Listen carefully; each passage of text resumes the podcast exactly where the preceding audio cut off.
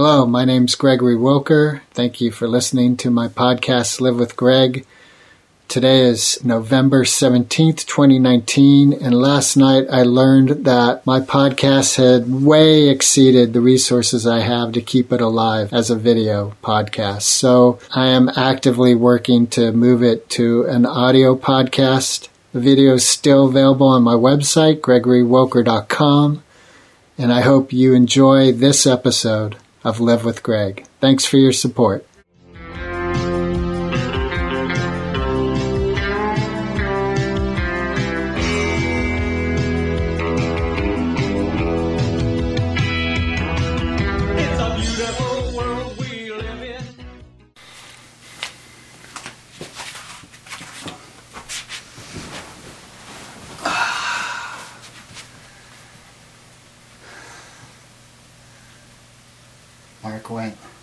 Okay to call you Golden Bear?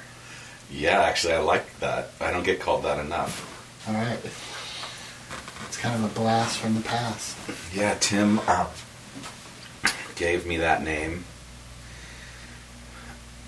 I loved it at the time. I like it still, but no one uses it. it's a nickname supposed to be the one they use, right? Yeah. So there's only like you or Presh calls me Goldie. And uh, once upon a time, my ex-wife would use that very, very infrequently. But um, when she did, I always liked it. How long has she been your ex-wife? Well, technically, she won't be my ex-wife till January 1st, but we signed all the papers two days ago, so there's no more discussions or legal arguments possible. Everything that's been negotiated, that can be negotiated, has been negotiated, and there's no like. She can't come back and say, "I want to readdress this issue," and I can't go back and say that about anything else. It's done. What if one of you dies before January 1st? it'll still be. It'll still be in effect. Right, because my dad did the same thing with his second wife, and he died before January 1st, and there was a ripple in the. in the whole, even though they'd signed all the paperwork. Yeah. Well, I'm not a lawyer, so if I die before then, or she dies before then, then we'll have an interesting experience about how to settle all that stuff. There's money in her court, so um, I think it's all set to go to her nephews. Which, I mean, one of the things that I had to do in this process was let go. So I wouldn't tend to reattach. Like my desire for that wealth wouldn't reemerge. I just want it to go to her nephews, who are they're starting families and stuff. So why the hell not? I'm just an old guy now. And um, you guys signed the papers like four days ago? Yeah, Wednesday and today's Saturday, so that's what three days. Three days. It's pretty amicable for a divorce. Yeah? You Yeah. guys hug? There was uh, a hug after I had to drop something off at her apartment after we signed it. and I got a hug there, but not not at the actual office in the county. That didn't happen. How you feeling right now?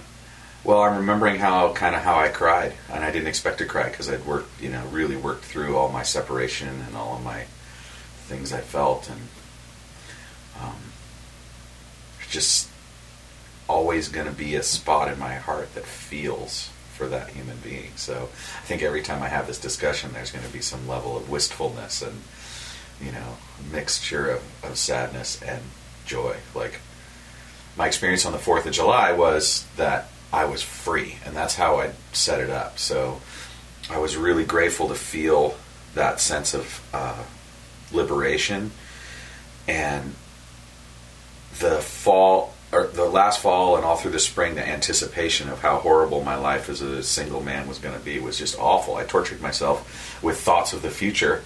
Silly how that is. And then when I came when I came right up to it, it wasn't so bad. Turned out to be actually kind of a good thing. Who did you go to the ranch with yesterday? Uh, we didn't go to the ranch. Yesterday was uh, I just hung out at my house, and then I went to um, El Cerrito for something called the World One Oh, Festival. But then last weekend, last Sunday, was the Skywalker Ranch Fourth of July party. I thought it was yesterday. No, so it was a week ago. Um, Right. Tomorrow, it's, So today's you were still married when you went to that. I'm yeah, and I'm still married right now. That's true. But I'm legally separated. I've been legally separated for a long time. So, and my Facebook thing says single on it. So, What makes a legal separation? um, usually, you need some form of written agreement. It needs to be at least a one pager. Um, and even then, lawyers are such that you can fight stuff like that if you choose to. But in our case, it was we were both advised that if we had a letter generated from one of us that said what the intent was, and then that should be enough to sort of hold it for the time being. And in my case, Mary took over her um, all of the payments on the condo, so she was going to live there, and there were things in it like all debts from that point on, new debts weren't the responsibility of the other party. That sort of boring technical stuff. Did a lawyer write that for you? Uh, I don't know. Mary wrote it, and it sounded like nothing she'd ever written before. So I suggested. I think it was probably that it was, there was a coaching involved with the lawyer, but I don't think he actually wrote it so much as he gave her like, "Here's the best way to do it," so that it's Make sure this is in there. yeah, yeah. Like, if Mark goes to Vegas and loses everything, you're not part of that.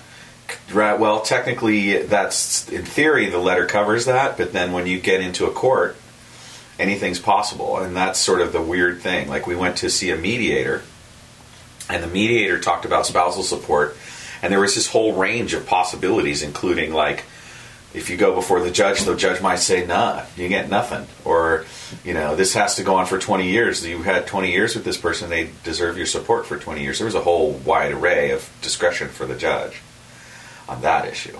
So. And what if the judge woke up in a bad mood, like his wife's leaving him for some 20 year old dude, and he's Well- like, fuck you guys, you know what? that's part of the legal system. That cuts both ways. Like you could get a good judge, day, judge on a good day, and he's feeling very magnanimous. In this case, in Marin County, all the divorce lawyers or all the divorce judges are women. And when I found that out from my lawyer, my strategy shifted a little bit. Did you wear a now button? No, I didn't see the judge. That was my strategy. Strategy.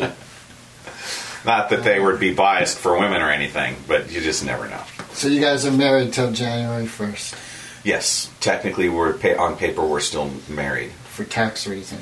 Yeah, that's basically what it came down to. Is we'll be able to file one more time as married jointly, and you know, give the IRS the proper perspective. Yeah, that's what my dad did too. But he didn't 1st. survive. He didn't survive. I'm so sorry to hear that. Uh, If I die suddenly, I want Mary's nephews to get everything that's left in the estate. how legally binding is that? Well, it depends. If it's on YouTube, it's probably pretty legal. I know. He's on TV saying it. YouTube, Must be if it's true. on YouTube, yeah, it must be true. That's good. Hmm. How are things going with you? Like, Still crazy after all these years? yeah, being married's not easy, but it beats the alternative. Well, you just said you were really happy to be single. I know. Well, that was after a long struggle of trying to keep it all together and then, you know, not being able to. So now, once I surrendered into what was really happening, then all this joy emerged just out of its own sort of space. I think marriage is as easy as everything else. You know, like Yeah. we say, oh man, this job sucks. This isn't what I'm really supposed to be doing. And then we think a different job will is the solution. Same with marriage, like, oh, this marriage sucks. I should be with a different person, then everything would be okay. It's a good point. Yeah, I definitely don't subscribe to that kind of thinking anymore. I'm sure I did for a while, but I just now I recognize that I'm totally responsible for my reality. Like, even though I'm partnered up, my half of it still has a big effect on how things turn out. So, Yeah, I think um, for me, I find it's an ongoing process. Like even this morning, Liz snapped quickly at me, and I have a choice of reaction. hmm And it's like we can build up a story around an incident. So I can build up a story of, oh, you know, she snapped, she's mad at me. Why'd she get mad? That was nothing to get mad about. And I have this whole thing going on in my head. She might have dropped it and moved on. Like it was just a re- knee jerk reaction. And she's she's over it. She moved on. But meanwhile, the comic book in your brain is replaying it over and over again and Right. creating even more drama, and then you bring that drama back to her. And she Well- thought she was over it, and Right then, I'm living that drama. right, sucks. Welcome to the planet. Exactly. There's no other way to learn this stuff, though. You got to come here and like deal with it and Really? struggle with it. So I'm told. You know, I hear that there's wisdom in youth, and I notice a lot of kids, they're taking firearms and just blowing people away. Hmm. Where's the wisdom in that? I don't, I'm not sure. I haven't really given it a lot of thought. yeah, you can get really fatalistic about it and say like, well, that's the way of the wheel or whatever, and they were meant to, and karmically, blah blah blah. I mean, there's it's so funny about how this random reality that we're part of, we want to impose this moral order on it, but it's really just a thin veil of our own creation. That, that the reality is far different than the moral veil we'd like to lay over it and try to get everyone to ascribe, ascribe to. Not that I'm saying we should all be carrying guns and killing each other willy nilly, but Interesting. Did you ever see that Japanese movie um, where the teenage, the high school kids go to that island? Oh, what's it called? no, I don't think so. It's kind of like Hunger Games. You know the premise of Whoa. Hunger Games? yeah. Yeah. Okay, but it's it is more visceral. It is Oh, like bet the Japanese are known for their cinema. Battle Royale. Oh my god! It's awesome. Battle Royale. If you want to see a movie that's like whoa, battle, and the premise is that society's just gone to pieces, and so the Japanese government has, like, and kids are just crazy, you know, and they so they have this TV game. It's a television show, and it's huge on TV, and they grab a school full of seniors, take them to an island and last person who survives gets to go back and Take their test for the SATs. yeah in essence well they're like a hero. You know they become a kardashian. Oh and man! um, they're set for life and and it's just nasty. Like some kids attempt to just hide out you know and uh, some kids like group together but at some point you realize that groups it's it's fucking it's like Survival, the reality show. yeah Except but- this one's real. but it's got this like it's, it's, the the way it's made is it doesn't have a Hollywood sheen to it. It's gritty and human. yeah, it's, Well, life is gritty and human. I, especially this last year, I found out. You know, just living through a divorce and living through, you know, all. There were three major transitions. There was my work got sold to a new company. My wife didn't want to be married to me anymore. And one of the major pieces of the band I'm in, one of the co-writers, one of the really solid pieces of the rhythm section, fell in love and decided he really needed to be there for his new daughter, and that was more important. And it was what it meant was total upheaval, transition, and a real opportunity to meet fear. Like meet fear every day and decide what I'm going to do with it. Like, am I going to give it a place to live? am I to like we were talking about earlier? Am I to like grab hold of something and start spinning it around in my head and really give it some momentum? Like, create even more of it behind that, or sort of puzzle through and try to find a way to meet it with courage that was born of my own interest and my own volition and you know they say there were people say about sleepless nights but it's no joke you know you go to sleep and then at four o'clock you wake up and your brain is like torturing you with ideas and thoughts and you know that was when i really needed meditation it's like it'd be great if I'd been practicing it, but the reality was I didn't until I was bereft of reason in the middle of the night. I I just didn't need, you know, the techniques of meditation, and if it wasn't for that, I would have never been able to sort of keep it together. I would have just been a zombified, sleep deprived, you know, guy. Doesn't surprise me that when people get put under that kind of stress that they lose it. You know, it's just like not everybody can go. Okay, I'm breathing in, breathing out. You know, it's just, So you think maybe some of the homeless people we see, like there, but for the grace of God, go I, right? Yeah, and the joy in a person like that is actually really readily available, much more so than us. And when you find simple things in that lifestyle, like I saw a guy sitting on the side of the road eating his lunch that he'd gotten somehow, and he was just happy as a, as a clam. He had no worries in the world. He didn't look stressed. He didn't look like he had to be anywhere in a big hurry. Traffic, none of that. Now he had all this other stuff going on. I'm sure that I couldn't. But in the moment that we had, he was a message from the universe saying, you know, it's what you make it. If you see the gratitude in every situation, whatever strata you're at, then that's what you receive. So what about the joy in violence and war then? It serves a purpose. I think so. Well, sure. If we were on a planet, planet perfect, right? Be boring as fuck. Well, then it wouldn't be perfect. Well, no. But what I mean is, the the calamitous nature of life and the jealous, rage, violence, passion experience that we have teaches us stuff, right? So now we're we're getting into why is it there? Why is why do we need evil? Because if without evil, there's nothing to grind against. There's no foible to exercise your moral compass against. And my personal spiritual view is that we incarnate in order to grapple with the shadow, to grapple with that piece of the, the ourselves that is moral dilemma and choice, and um, that actually forges a more enlightened world out of that process.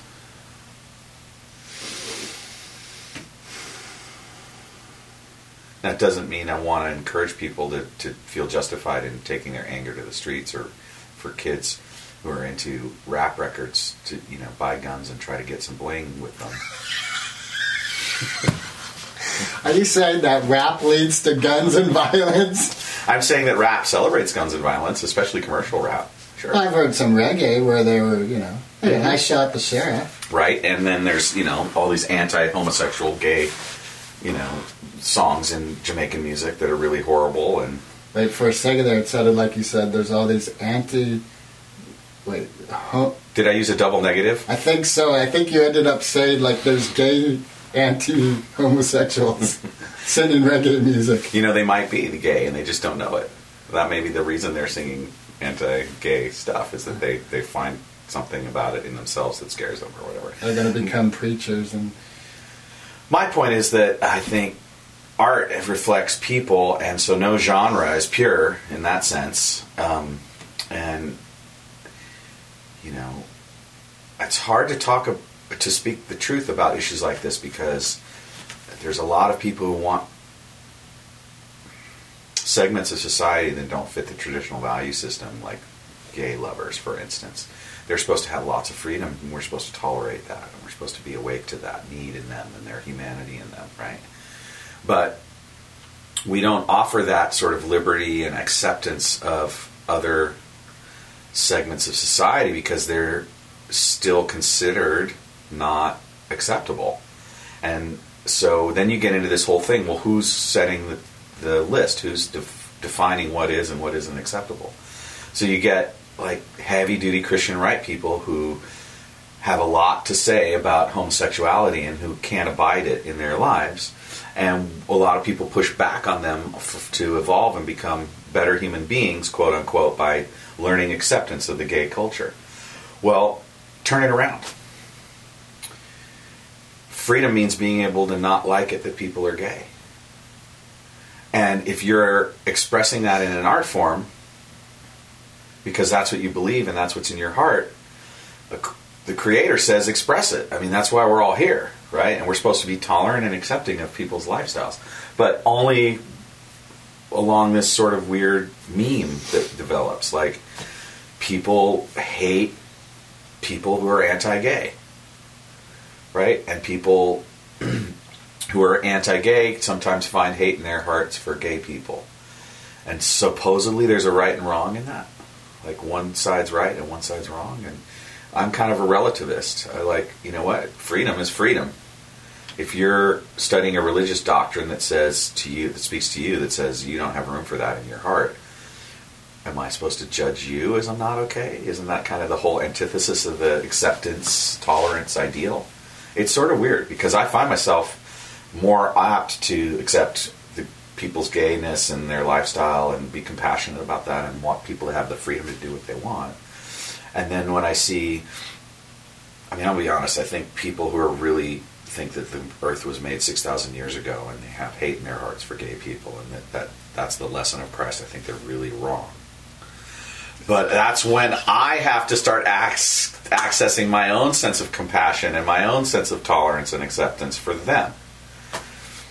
Yeah, because the extreme of that would be like, well, let's put them into a box let them, you know. Yeah, the box is called Georgia, right? And San Francisco's the box for gay people. And Well, know- no, no. What I mean is like, you take that extreme thought, the thought of, you know, they're wrong, and the extreme of that is like genocide. Mhm. We eradicate something because it's wrong. Mhm.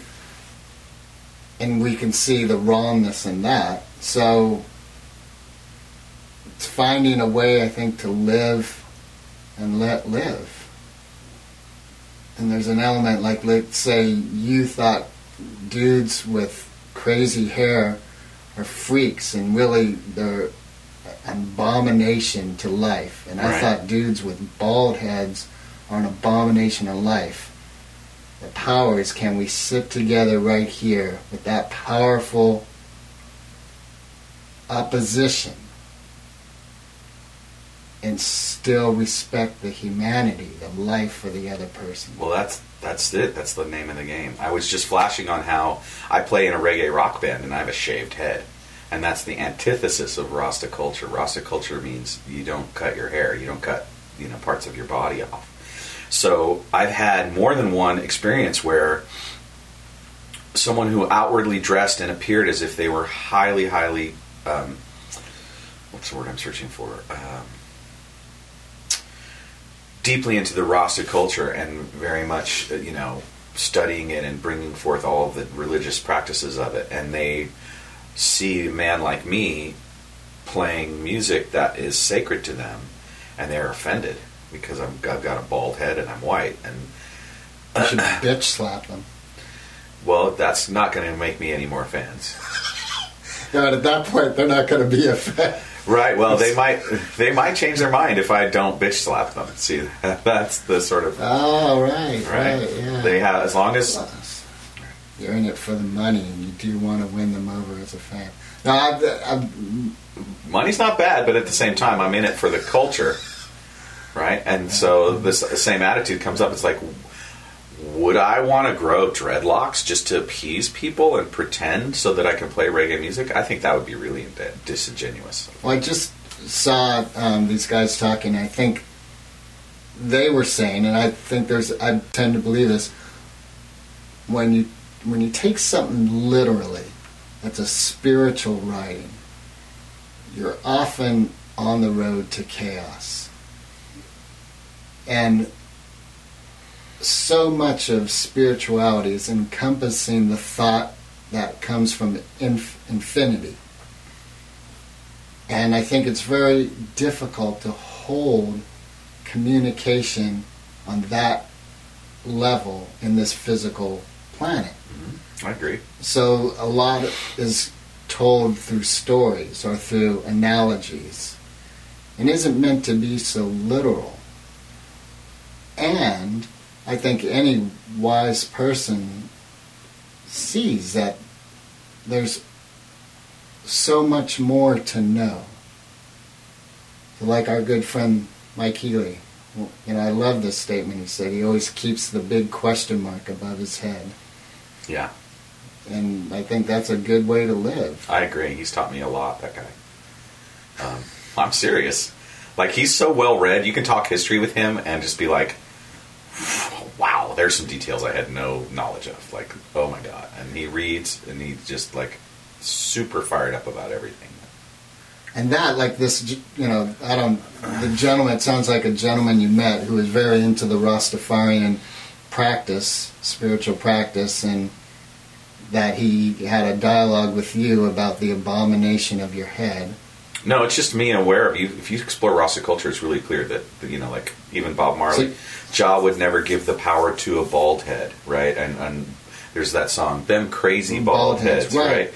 And the, the idea is that that's the head of the oppressor. Right. If you, and then I think it comes from the, you know, the twelfth, the thirteenth tribe of Israel, that root that goes back to Hasidic culture, where there's something about it. You're not supposed to defame yourself or deform yourself by chopping off your hair. So I think that's where that flows from Rasta into Rasta culture, and I think that's a fine thing to have in in your culture is to you know celebrate who you are and how you're made instead of trying to conform it or oh, make Wait it. a second. Are you saying that you haven't actually met anyone who came up to you and said, "Dude, I've had them leave the show and look at me like I'm not listening to white boy sing reggae music with his bald head. It was very obvious. but you didn't go to talk to him"? Well, I had a guitar in my hand. Right, right, right. song. I know, right. I know. but I mean that opportunity because that's another thing. That's part of like going back to earlier, the comic book in our head. Make stuff up. Right, because I have had incidences with Liz. One that I remember in particular, like where I had this whole weekend experience. And when we talked about it, she said, dude, that was all in your head. Like that. and I had this decision to make. Like, either trust her and go with that, which is in essence saying I'm crazy. Or, you know, fuck her and this is over and I'm continuing with this dialogue. Well, I'm not sure I buy into this this sort of dualistic nature of the way you describe it. I see that No, it's- the issue, but I don't necessarily think it's Like you don't, you don't, without dialogue, everything you're attributing Is an to the assumption. person who left. Right, exactly. that's really a good point. And we make those assumptions all the time. Right. Now, in this particular case, I had there was a girlfriend sitting behind them and heard them talking, and so I had actual Okay. confirmation. But you're right. In in in lots of cases, I wouldn't know. I would just be like, "Oh, they're leaving. They must hate my baldness," Right. right? Which I'm a little sensitive about. I mean, you know, Bald head. yeah, But you shave your head. I do. So you're sensitive about a choice that you make in life. I'm vain. I shave my head because I'm vain, and that's why Rasta thinks it's wrong because vanity is the destruction of the soul, and so that's why it scares me. Is because I actually have some skin in the game with this discussion, right? And it's hard to, to own all that. But the alternative for me is this whole horseshoe thing that happens, and it's like, that's another religious sect. right? uh, but you know, I've had a number of people, most of them women, express to me that my shaved head is much more appealing and therefore more tolerable and attractive than the alternative. And so my choice is one of conformity. I'm choosing to participate in this because of the perception of other people. And I think when you get down to the discussion and why Hasidic people and Rasta people think that's an abomination is because you're changing yourself outwardly for an egoistic reason because you want someone to see you in a certain light and be attracted to you. So it's really strange to be able to hold that thought in your mind, to know that about yourself at the same time, have this other attitude about it, which is, I should be able to do whatever the hell I want. Right, and there's the crux, I think, of the chaos of spirituality. Is the goal of spirituality is I am one. There is nothing outside of myself I need. I am a part of all things. There's nothing I seek because it's already present. I am all, you know. And I have the actuality of experience that when people come up and say good things to me, like, oh, you look great, or I'm happy to see you, or I feel good. Mhm. And so, so either, you know, quote, I'm not evolved enough spiritually to truly grok, experience moment to moment the oneness, or it's shit. And look, there's this reality of, you know, if you're a flower, the sun shines on you, you open up, again, it's it's like this dualism that's in, in that moment. We're either one or the other. I think the reality is that it's sort of all going at the same time, depending on who you're interacting with, who you're who, which part of us in the other are we meeting, right? Like I met myself in this discussion about my own sensitivity to baldness, right? Uh, we meet each other and our foibles all the time, like that, and so coming up against your own self judgment's a great opportunity, right? Whether you're gonna accept and forgive and love yourself, that's, like the first step to accepting and giving love and, and compassion to someone else. So, Do you think it's possible for you to love and forgive the worst human scenario you can think of? um, Like if you think of a human monster, someone who's just an atrocity, just and now they're sitting next to you like this. Can you sit in peace with them? Can you dance with the devil in the pale moonlight. And stay Present to your humanity and, and grace. right. I think it, uh, it requires a sign of contrition. That I can't sit comfortably next to George Bush and have the sense that my compassion should be extended to him without a moment where he acknowledges that he's aware of the horrible crimes he committed against the Iraqi people and how he undermined the United States by doing it. And I don't think he realizes that, right? What about Obama? Is is so because I don't see a lot of difference from what George Bush has done with Iraq and what Obama's done with Iraq. Well, I would say there are fairly significant ones. Um, one initiated it after a long plan uh, against which there was no justification and ordered the uh, uh, actions to begin. Another walked into the Oval Office and took, after having taken the oath, with everything sitting there on the table and having to manage it. And made choices about having to manage it, like Obama had to make choices about how to manage that war with information that the average person doesn't get. You don't. We don't know half of the level of real threat and intelligence that's going on in there, and you know who's. You can say that about Bush. Well, I sort of qualified it. I said before, one guy started it and one guy continued it. Yeah, but you said that we will never know all the ramifications and security issues and all that that is on the plate for Obama. Well, that's real for Bush too. And then there's this distinction, which is that when when it's already happening and you're managing that ambiguity, it's a different than having making the choice to go ahead and start the shit. Right? Like when we're in a situation where we're angry with someone in our personal right? All right, but it sounds to me like you're willing to give some allowances to Obama that you're not willing to give to Bush. So let's talk about things that Obama's done that he actually didn't inherit, right? That so I would want him to show contrition too about that stuff before I would feel comfortable, right? And so what am I talking about? Contrition is pretty much a Christian kind of thing. It's forgiveness or you know you're sorry for sins or whatever like that. So to me that the flow between human beings where you put aside judgment and you put aside uh, separation comes from this meeting of minds that can only happen when someone's confessing. So, out of the confessional attitude, the willingness to accept your own fallibility and then be open to someone else that you're aware that you failed or that you are fallible, then the door is open for compassion.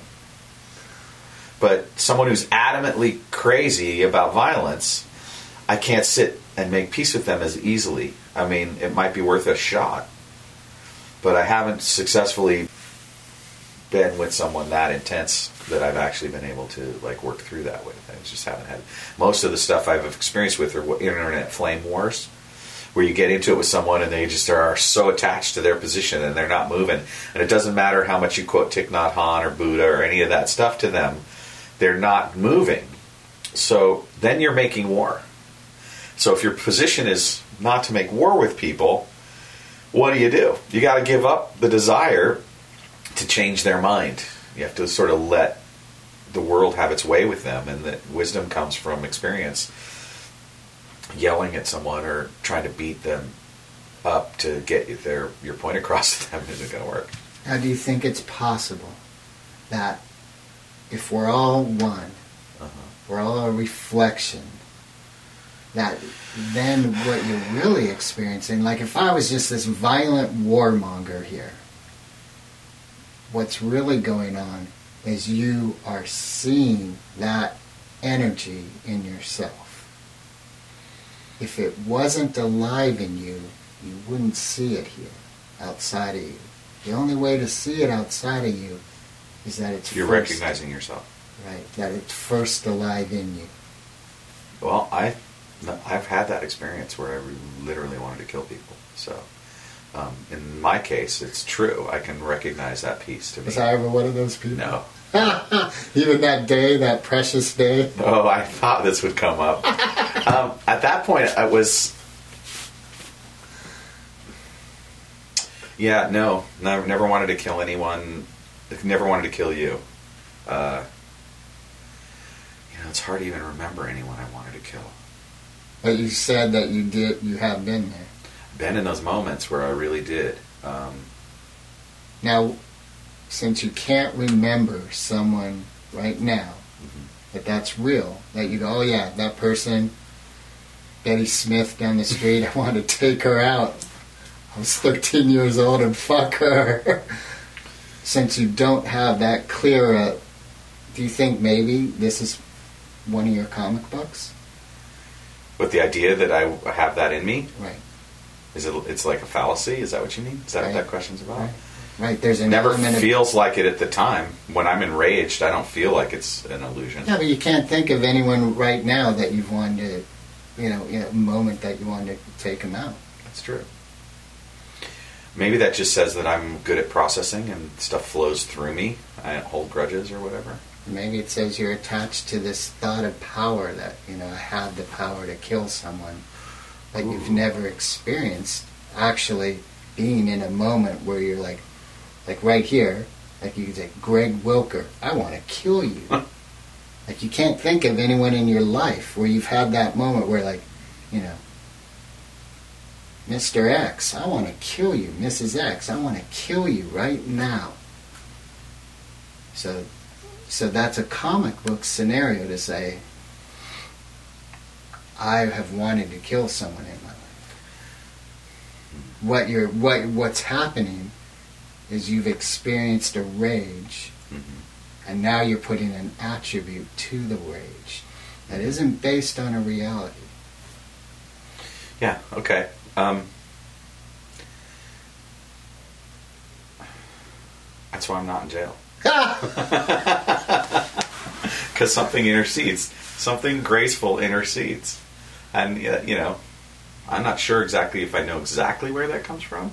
On some level, my whole life is an invitation to that grace to come into my sphere and keep me in what I would call the place of compassion, a place where I'm lovingly accepting my fate and humanity's fate as oneness, as you said, and empathizing with that which I encounter outside myself because it could be me in that position, right? So that's always calms all that stuff down, and why I don't hold grudges is because I can see that we're all, you know, subject to similar experiences that draw different emotions off, right? So what makes me special, or you know, what? I, I was raised that it was wrong to take people's lives. You know, in other cultures, it's considered easily done in a lot of ways. So that's the kind of person I'd have trouble with. Like you kill my sister and then I'd probably kill you, or you know what I mean? And that would be a non-thinking, reactive, animalistic thing because my consciousness or my mind, my higher sense of right and wrong, whatever my moral judge is, doesn't allow for that even in a situation where maybe it should, or should's a great word. If I needed to kill someone to save somebody's life, I'm not sure I have it in me. You know what I mean? It's like you don't really know till you get there. Till you know. Um. I'm in deep water right now, which is good for me Just kill me. because I'm usually like, oh yeah, deep water, take me, I can do that, and I'm just like, wow, I'm kind of dazed and confused a little bit here.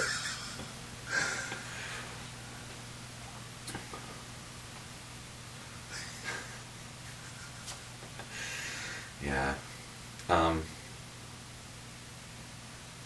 I've done handful of things in my life that always return to me invariably over time where I experienced them as regrettable and the pain that um, I inflicted it visits itself on me. So there's a handful of those things that I've done in my life that um, I get pockets of time where it's not present in my consciousness, and then I encounter it again, and I have the same emotion that I had, you know, when I awakened to what was wrong with it.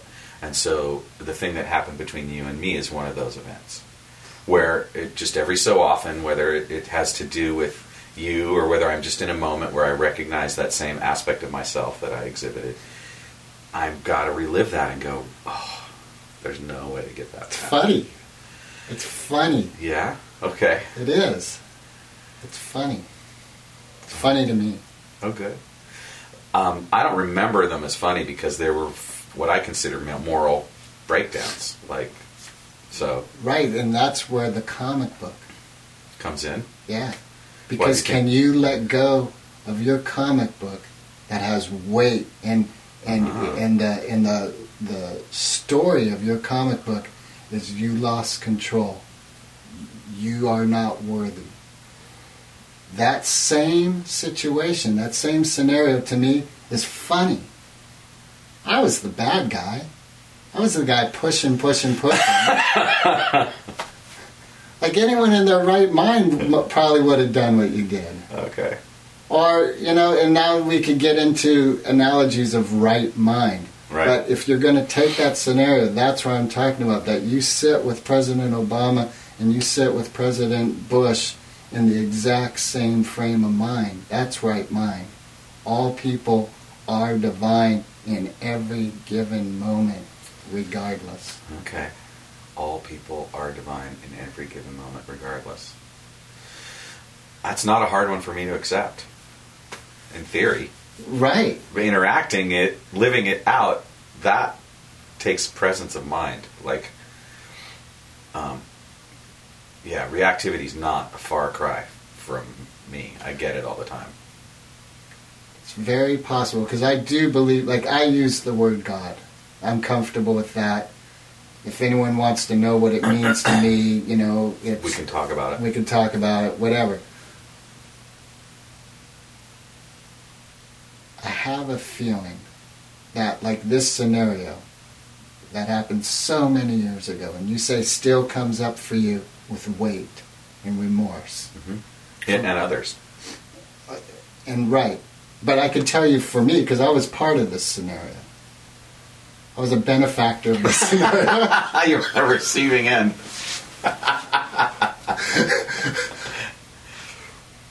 and just as for me, there is lightness to it. Perhaps God. That's the thing. Like God's just there saying, it funny. didn't even happen. Yeah, this is funny.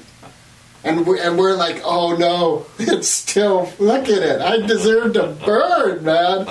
He's like, well, no. He, she, It. right. All right. No, but, you know, until we personally are at a place, To let go of it, then we can't be free of it. right. Hmm. So then the question comes up: What am I? What do I get out of hanging on to it? Right. That's a great question to contemplate on certain things. Like I was thinking about that a lot this um, past year when I was like fighting for my old identity in my marriage. What do I get out of hanging on to this thing that's not working? And then um, my rebound relationship afterwards, which was just unbelievably hot, you know, was over. And then what was I getting out of trying to hang on to it? And and you know, the past. We flow through these moments and we attach to them as they go by, and then we end up with these strings behind us, and we reach out into the future hoping to acquire more strings. And the universe just has a way of burning it all down and, and you know reminding you that you know from dust to dust. Now that's the physicality the consciousness piece. That's where i think oneness takes place because the the spirit body that exists in the universe. It's the unified field, if you will, in science. You know, that's why we have a conscience because we're really hurting ourselves when we do stuff like that, I think. And it comes, you know, everything comes, re, you know, rolls in again. You put a wave out and it rolls back eventually. So I try to use the word karma, but yeah, so what would I like to release in this moment? So many things about myself that I could easily let go of. And I feel when I think about it, it's like, well, I need a ceremony or I need a, a form. But the reality is, I don't. I just need to take a deep breath and release it. And if it comes up again, just release that too. And that's really the path. Um, but then you get, you know, narcissists and people who don't care and they're not releasing. That was your mind that just did that. Okay, it wasn't yours I mean, because your mind can't talk through my mouth. no, but what I'm saying, what I'm saying is, there you were, taking a breath and releasing, taking a breath and releasing, and then you brought up a scenario that you couldn't release.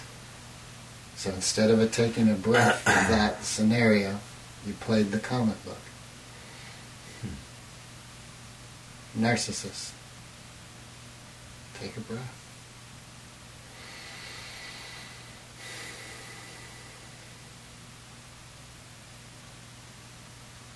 They're not as pretty as they think in their selfies.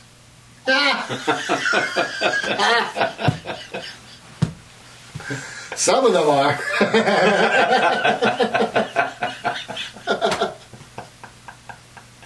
That's true. That is true. like me, please. I'll shake my head if you like me.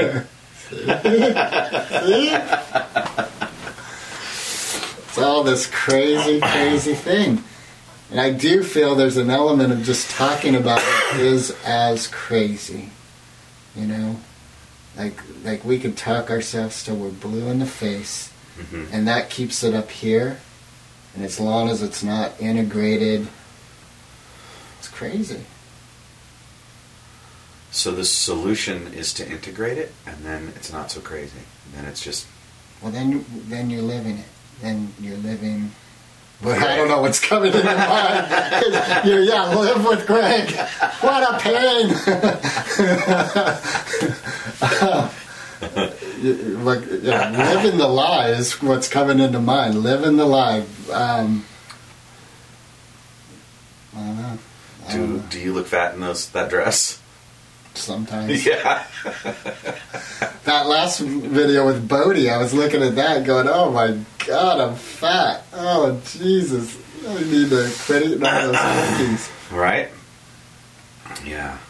And in my yoga practice, um, a practice I just did a couple weeks ago, there was an element of love, love my fat. Like, lo- look at my belly, love it. Love, because this is an area of power, right? Like our core. And this gets into real, you know. But anyway. What do they call that? Woo woo. woo! There's the big question mark, right? Yeah, just hold, keep it. But Keep the question mark above your head. Right, right. right, right. Healy. right, and so, but you know, that's I think, in a way, these things that horrify us, whether it's our self, our image, our body, the realities we would say about us. Love them. And then you take that out broader and broader. These realities about ourselves that are warmongers, love them.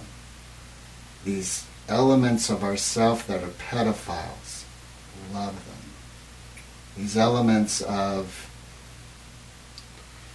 X, you know, and, and the more we do that, the more peace we find.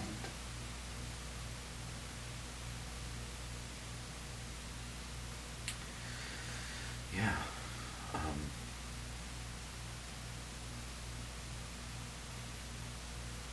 it doesn't stay stasis. No. So peace requires um, chaos, right? And I was going to say constant vigilance. constant vigilance. No, because vigilance is the absence of peace. So if you're in vigilance, you're not even in peace. If you have to maintain vigilance to have peace, you're not actually having peace. You're having vigilance. Yeah, I agree with that. What I was getting at is that the sort of the beginning we talked about how evil needed to exist. So you can't have peace be a fixed condition that's going to last. It's not going to stay in that state. Everything is cyclical. Everything is in motion, and everything is. So on one level, we have always have both present. Like any peaceful moment has in it the seeds of darkness, and vice versa. So the illusion that we're in one state or the other is is just that. It's an illusion. It's not ever different. They, everything's co- existing in the moment together, all at once. So this state of grace, state of chaos, however you want to term it, they're not separate. It's our perception again, the comic book, the our brain that tries to delineate time in a way that now obviously if you're having tea post coital with your lover or looking out at the sunset, there's not a lot of chaos in that moment. Not yet, but there soon will be. When the when the guy that's under hiding under the bed finally shows up. now, can you love that guy? Right there, you go, or, her, or that girl, or whatever. right, right? right. Yeah. Yeah. And that's that's the reality. That's where I think you get too much in your head, and you think, "Oh yeah, I got this," and then you go out and someone's sleeping with their wife, and Right. you know, and um, or you know, my kids are bothering me, or whatever it is, where suddenly that peaceful, yeah, it's all groovy, fuck you, uh, you know, and, uh, oh, why'd I do? And, and you just watch yourself crumble away, that peaceful state of mind, and then maybe exactly taking a breath.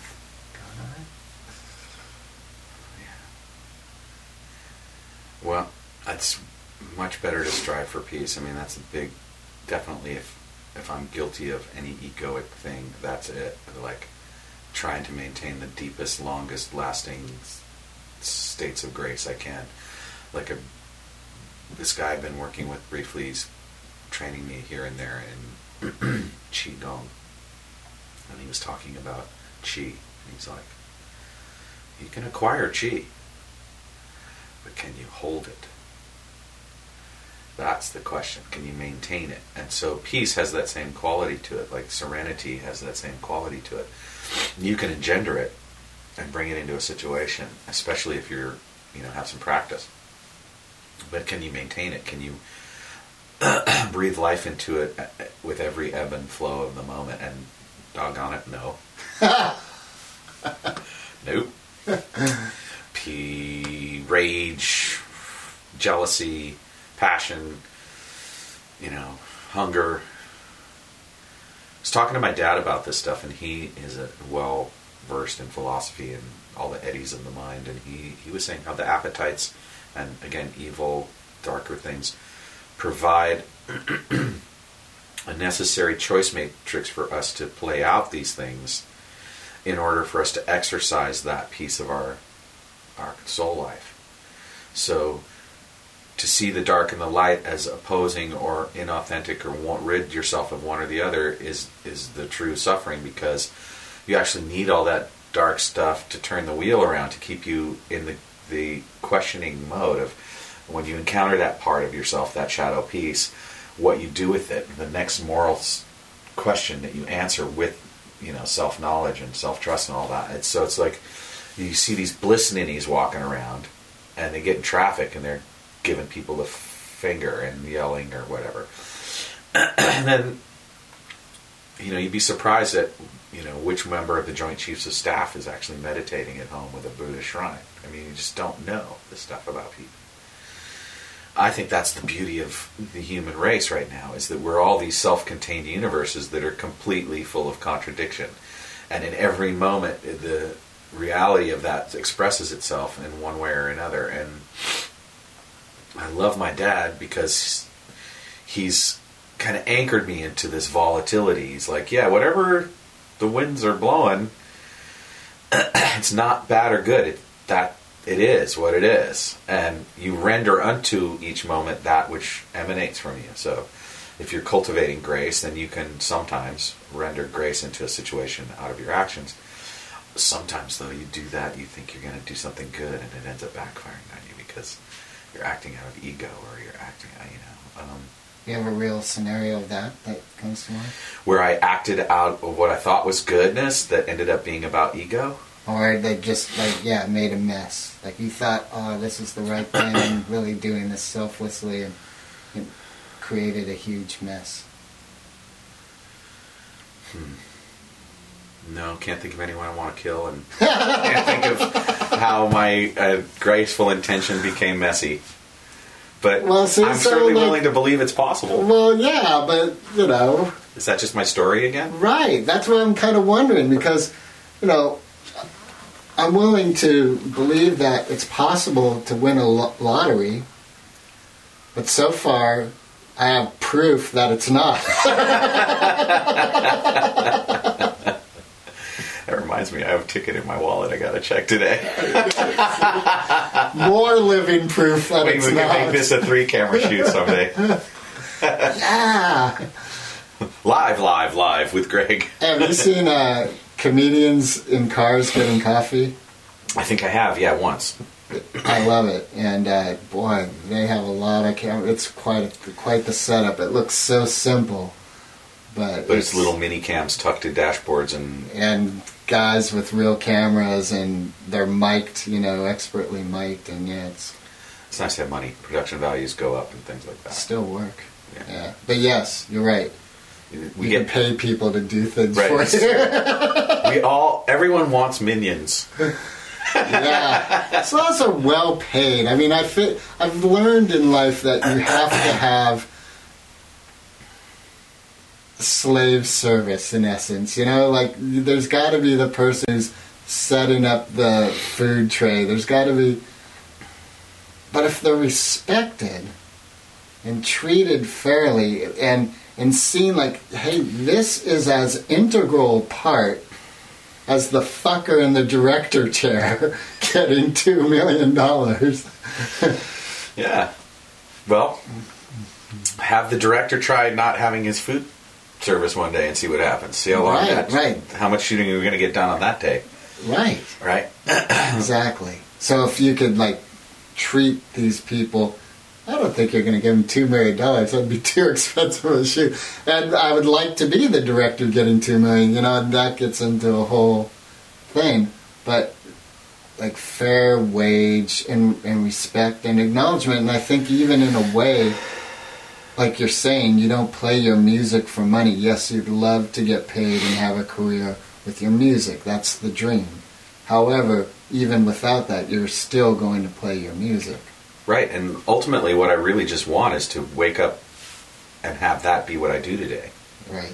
as opposed to having to do all this other stuff Right. to get to the point where I can play the music. So when I look at established acts that tour and, and have that life, what I'm I'm not emulating them because I want the car or the house in Malibu or the you know the TV show. Right, I um, want the house in Malibu. Okay, it's What a fine. beautiful place. Uh, that'd be great. But what what I'm emulating is the idea of waking up into that which really lives in my soul life the most. So get out of bed, get some coffee, work in the garden, take a shower, go down to the studio, rehearse, get in the bus, go down to the gig and play the gig, get in the bed on the bus and rolled in the next town. I mean, you know, that whole the trailer with the garden on it, that's the problem. no, I'm just kidding.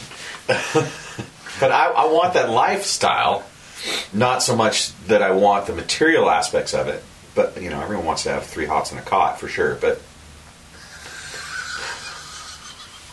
I don't. I don't think Liz would go for that. depends on how hot the cot was. No, I don't think she'd. Yeah, ah, Okay. I could be wrong. Been wrong before.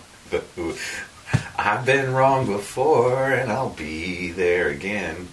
I don't have any answers, my friend. Just this pile of old questions my memory left me here. In the field of opportunity, it's plowing time again. Anyway, I don't know why that came up. For you. That's Neil Young. For you. For you.